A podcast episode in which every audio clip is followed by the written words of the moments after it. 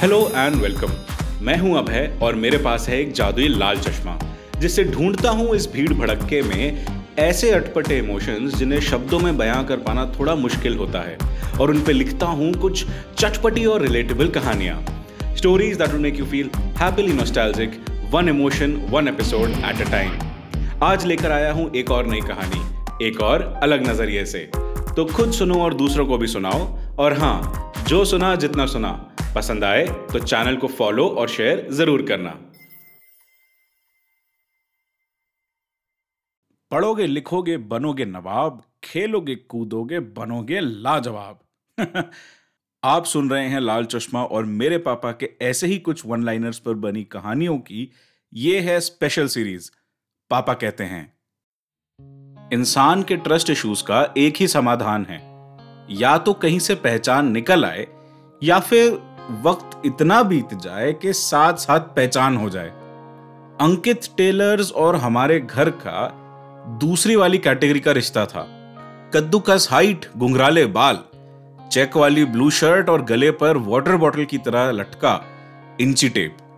सिलाई machine table पर बताशे के साइज़ के पिंक, नीले, सफ़ेद, चौक के टुकड़े और बाई कनपट्टी पर टिका येलो कलर का नीला बॉल पेन। इनको पूरे पैकेज में देखना मानो जंग जाते फौजी को देखने जैसा हो। फुट पेडल वाली सिलाई मशीन लिए ये मार्केट की सीढ़ियों से छाव उधार लेकर कमर चिपका कर बैठते थे। अनिकेत, ब्राइडल मेहंदी और अब्दुल मिष्ठान भंडार के बड़े से पोस्टर के बिल्कुल नीचे। उस लकड़ी के स्टूल पर, जिसे किसी ने कुर्सी से आधा काट कर बनाया हो। रोज सुबह 11 से रात के 9 बजे तक। कमर और आँख दोनों मशीन में गड़ाए हुए, न जाने कितनी आशाएँ बुनी हैं इन्होंने, दूसरों की। अरे भाई, आपकी ज़िंदगी के बदलते वक्त का असल नाप एक दर्जी के अलावा और कौन बेहतर बता सकता है ना? वक्त तो दर्जी का भी बदला। एक बार एक बड़े घर की शादी का ऑर्डर आया था, बस उसके बाद पलट कर नहीं देखा अंकित भैया ने। जानते थे कि कर दिखाने का मौका किस्मत जब देती है तो बदले में हर बूंद पसीना मांगती है। और उस मेहनत का नतीजा ये कि मार्केट की उन्हीं सीढ़ियों पर, जिससे वो टिक कर बैठते थे, उससे दस साल ऊपर चढ़कर अब एक दुकान आती है। सभी व्यापारियों से बिल्कुल अलग। Ankit tailors and boutique. Neon लाइटों से सजा बोर्ड बदलते वक्त को चमका रहा था। पर ज़िंदगी में सफलता की सीढ़ियाँ चढ़ने के बावजूद भी, अंकित भैया आज भी उन्हीं सीढ़ियों से टिक कर नीचे अपनी वही पुरानी मशीन पर सिलाई करते हैं। बस फ़र्क इतना के पेडल चलाते पैरों की रिदम की जगह अब मोटर के एक स्विच ने ले ली थी। बीते वक्त का असर भैया पर दिखने लगा था ना।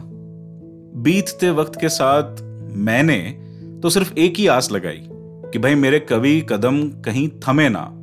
पूरी दुनिया को अपने पैरों से जख्मी करके जब मैं वापस एक दिन घर आया तो वहीं सीधे सीढ़ी के नीचे बैठे भैया को देखकर लाइफ में पहली बार ठहराव का एहसास हुआ। पापा कहते हैं कि आदमी कई बार चिड़िया की तरह हो जाता है, घूम फिर कर सब कुछ देख लेता है, पर जहाँ जब जैसे उसका दिल जिस ठिकाने में बन जाता है, फिर उसी को घर मान लेता है। मखमल की कुर्सी में आराम तो होता है लेकिन फिर भी यादों के चश्मे से ज़िंदगी देखना प्रेफर करता है। क्योंकि लकड़ी के उस पट्टे ने तब खड़ा रहने का सहारा दिया था ना, जब आसपास हर कोई उसके पंख काटने में लगा हुआ था।